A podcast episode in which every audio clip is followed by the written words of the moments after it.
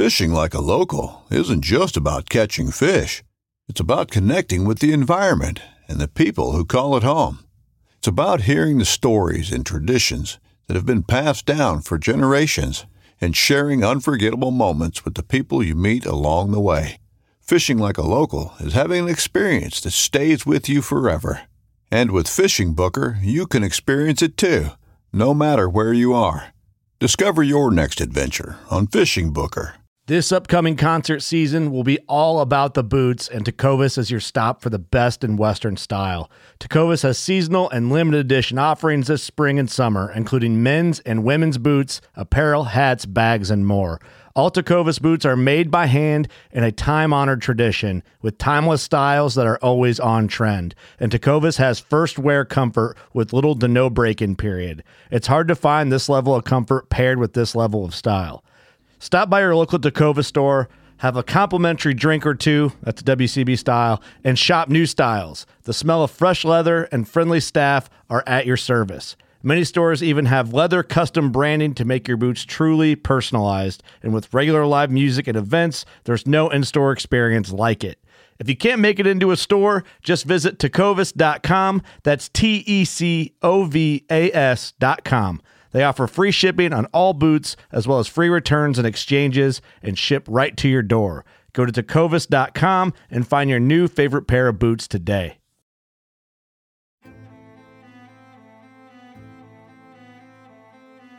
So there's a reason why I started Blood Origins. And that reason is simple. Is that I wanted to convey the truth about hunting. It brings awareness to to non-hunters that it's it's more than just killing animals. How do I start it? Brittany. My name My, is- oh, Does my hair look okay? It's fantastic. My name is Mike Axelrod. Start again. Yeah, I hated it too. Braxton, you said something in the car to me. You said that you were living on borrowed time. Hmm. there's a perception around who hunters are, what we're supposed to be, and a a feminist that works for a non-profit that is a hunter that has only eaten wild game for the last 20 years is likely not the thing that people think about when it comes to a hunter. All right, now I sound good. I think you sound good, right? I hope I sound good. All right, so true or false? These safari conventions, Safari Club International Convention, is for rich white dudes only, right? False. A big giant false. Really? Absolutely. When you have a name like Safari Club International, it's very easy to think Safari Africa, that's what it's all about, and therefore anything in Africa must be expensive. Therefore, it Exactly. can be rich. Exactly. So not true. And it's not true on a multitude of levels. It's it's not true because not all African safaris are expensive. Some Mhm. are, some aren't. Right. It's also because less than half of the members of Safari Club and the attendees at convention have ever gone to or will ever go to Africa. So why is there a moniker tied to Africa then? Is it just the name? Is it just the, the word safari? I think it's a combination of the name and the history because originally, yes, that was kind of the impetus 50 years ago. It was people who did those kinds of adventures got together and said, "Hey, we need to have a forum. We need to have a place to Mhm. share experiences and stories and compare, you know, notes." Right. So, yeah, it started What went way. right? What didn't go right? Right. Who do you like? Who don't you like? Exactly. Okay. And where do I go to find an, an adventure like that? Okay. You got to remember back in those days, I mean, a safari was really very affordable. Uh, you know, shooting something like a, a, a big five animal Mhm. was less than $500. Gotcha. So, and the travel wasn't that expensive. You know, Gotcha. It's, it's increased in price, and that price has been kind of a, uh, it's been a focus on a lot of hunters saying, "Hey, look, I can't afford to do a hundred thousand dollar hunt." Well, not many people can. No, not many can, people can do a hundred thousand dollar anything. All right.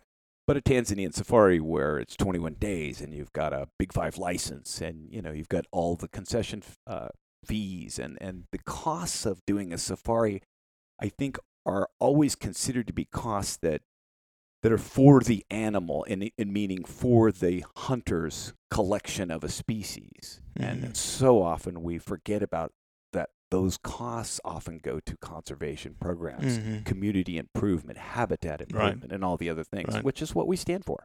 But I would say that that is, you know, I'll take me as an example. I have been to one SCI convention. Never had any druthers to go. I went because we were asked to film Mhm. someone, got to experience it. I loved it. I loved the convention feel. Like I, you know, I, my background's a little different. Obviously, coming into this country, didn't wasn't a hunter.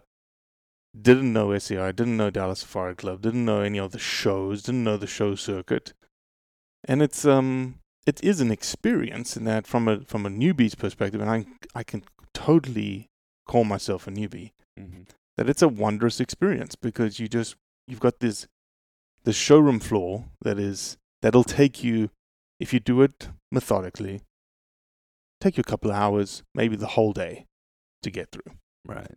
and there's wonders of the world that you would never be able to see on that showroom floor like not that you would want you don't you may want to book a hunt but i think the misnomer is just what you said is that this convention is only for those folks Oh. who want to book a hundred thousand dollar hunt And very often we see people that may someday be able to book a hundred thousand dollar hunt. There may not be there yet, but when they go there, you just sparked a thought, and that is you can see it. Well, I can go on my computer screen and I can look up pictures, but when I go to that convention and I see those same pictures, those animals as trophy mounts, the the displays, thousands of exhibitors and and booths and, and experiences all over the world, and most importantly, I can look into the eyes of the guy that I'm going to spend my hard earned dollars with, and I'm going to spend my time with, and he's going to show me a part of the world I'm never otherwise going to see. mm-hmm. And I'm going to spend that time with him. We're going to become friends, and more than likely, lifelong friends. Mm-hmm. That experience, that chance to meet him personally, shake his hand, look in his eyes, I know that when I arrive in Johannesburg or Dar es Salaam or anywhere in the world, the guy's going to be right there at the airport saying welcome. And he's going to have a truck and he's going to have some people with him and he's going to pick me up and take me on an adventure and probably do that until he drops me back off at the airport and wishes me well and says, I can't wait to see you at the convention.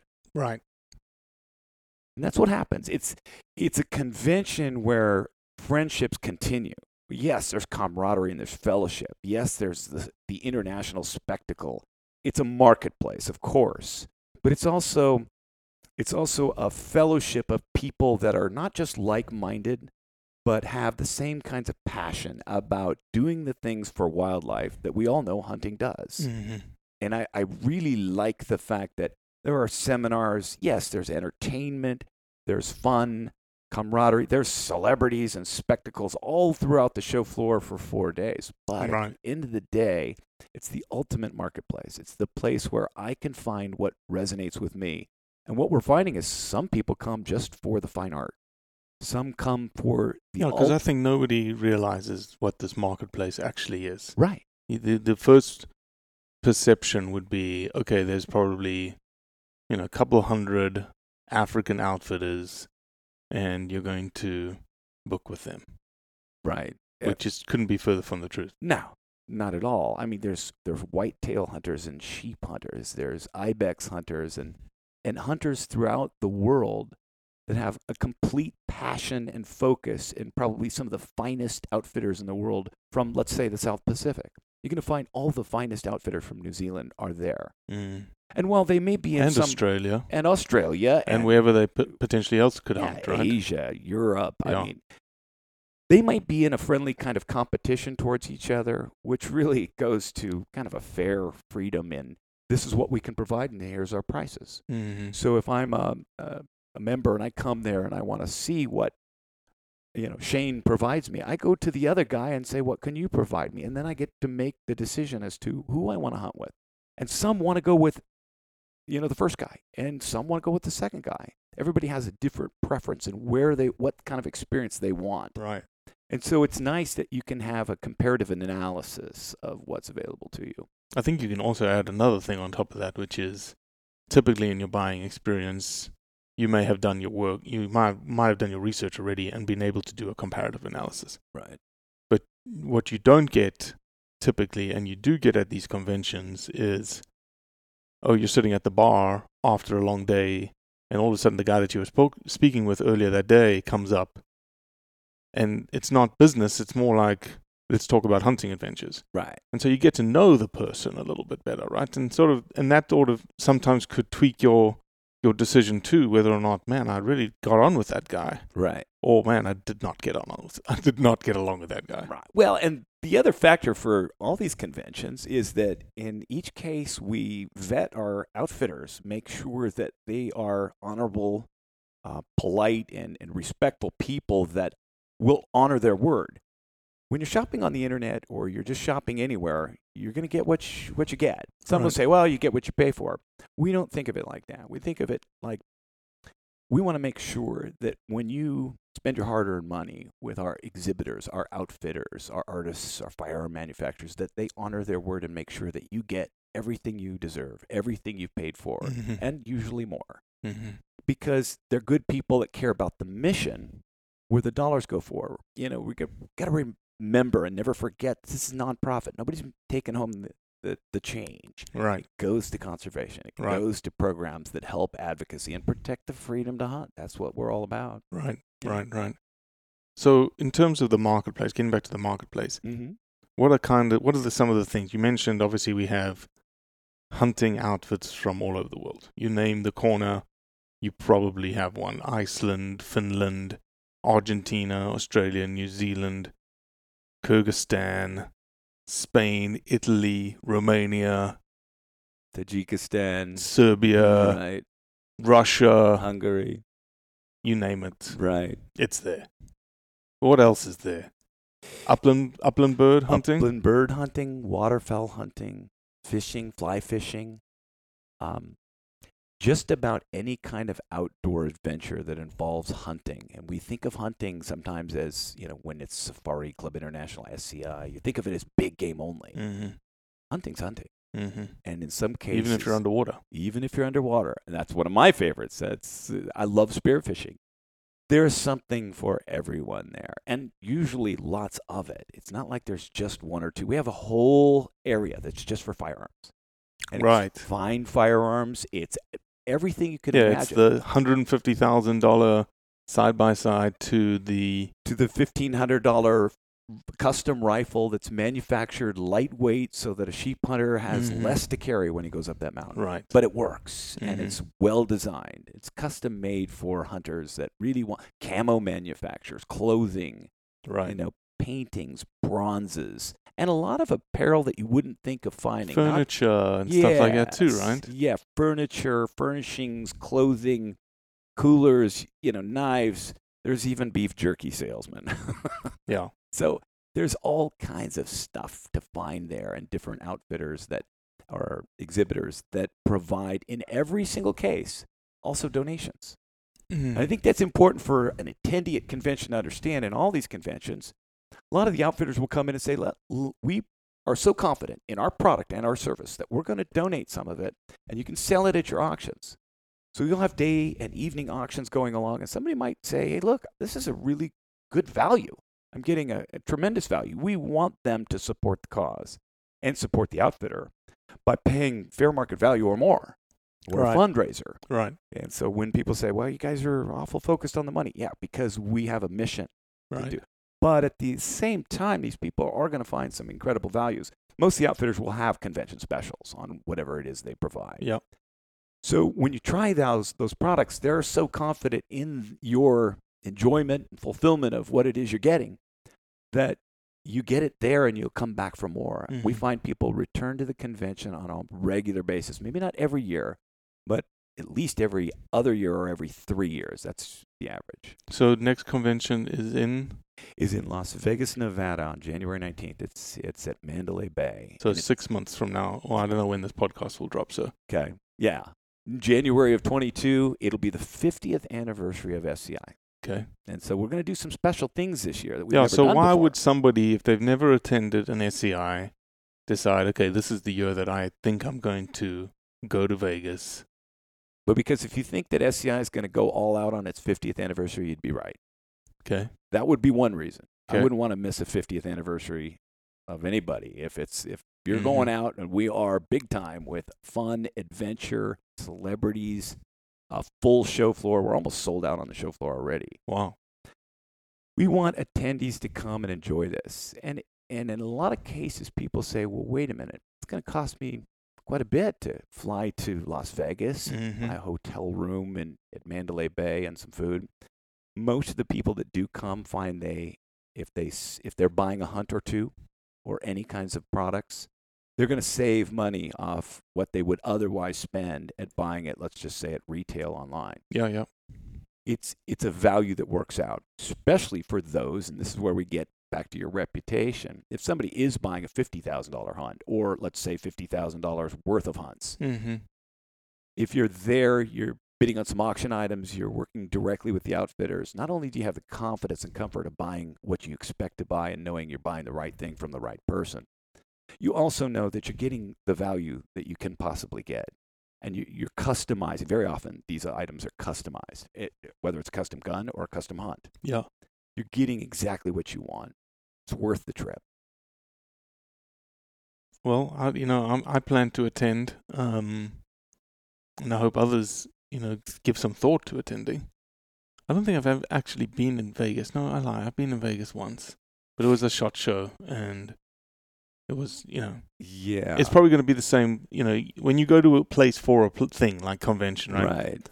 You typically don't ever see daylight for four days because you stay in the hotel, you go to the convention floor, you go back to your hotel, Right. and that's Start- about it. you start hearing casino noises in your sleep, right? But this year will be the last year that SCI will be in Las Vegas. From that point forward, we're going to Nashville for the next oh, three Oh, years. It's going to be a different environment there. Definitely different environment. And we're really more building accessible environment, I would think. Right. But this year in Vegas, we're overlapping with the NSSF's SHOT Show.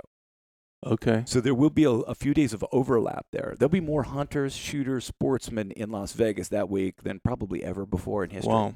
Yeah. So it'll be a good time to come to Las Vegas. Okay. Yeah.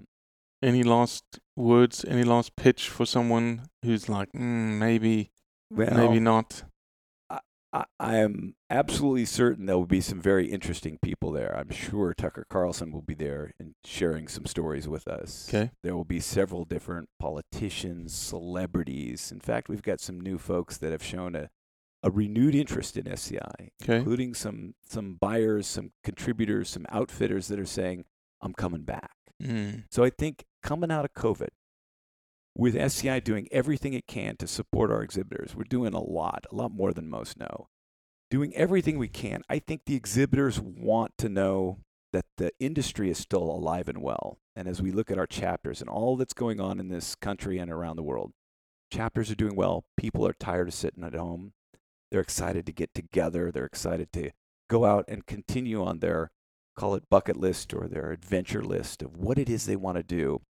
And while you might have been waiting to ever go to Africa, let's say, hmm maybe now's the time to say, let's do this. Or maybe COVID has kicked everyone on the butt and say, maybe we should stop pushing things off and just go do things that we want to do. Right. Well, I've never met anybody that's gone to Africa on a hunt, on a safari, and said, well, I don't want to do that again. That is very true. Once do it gets under your skin, it certainly it, it, it, it gets buried there. Right. Well, and that's part of what hunting's all about. It's getting that in your blood. Mm-hmm. It's it's kind of the origin of where this passion comes from. Exactly. No pun intended. Well, uh, thanks, Mike. Thanks for the encouraging words and the inspiration to those that are listening to take a leap. Yeah, Go to. Vegas. Go to Vegas. Go go to a show and experience and support these outfitters. They've hung in there through COVID. hmm We need I think that's the most them. important point. I think that that is- really is. If you're going to do it for any reason, do it for these guys that have their livelihoods Ex- nearly tanked yes across the world. Some of them have tanked, but those ones that have survived, and go show them some love and right. go experience what they have to offer. book a hunt bring a friend and and book a hunt for you and a friend a wife a family member a friend it doesn't matter but go experience something with these outfitters you'll be supporting them Mm-hmm. you'll be get, gaining an adventure that you'll never forget Mm-hmm. and you'll meet new people new friends that will become part of your history Mm-hmm. and that's what life's all about it, it, life's happening while you're uh, busy making plans. Let's go. Let's that's get right. there. All right. I look forward to it. Hey, thank Well, you. that's it Appreciate for today. I appreciate you listening, as always. Leave a review, share it with your friends, and most importantly, do what's right to convey the truth around hunting.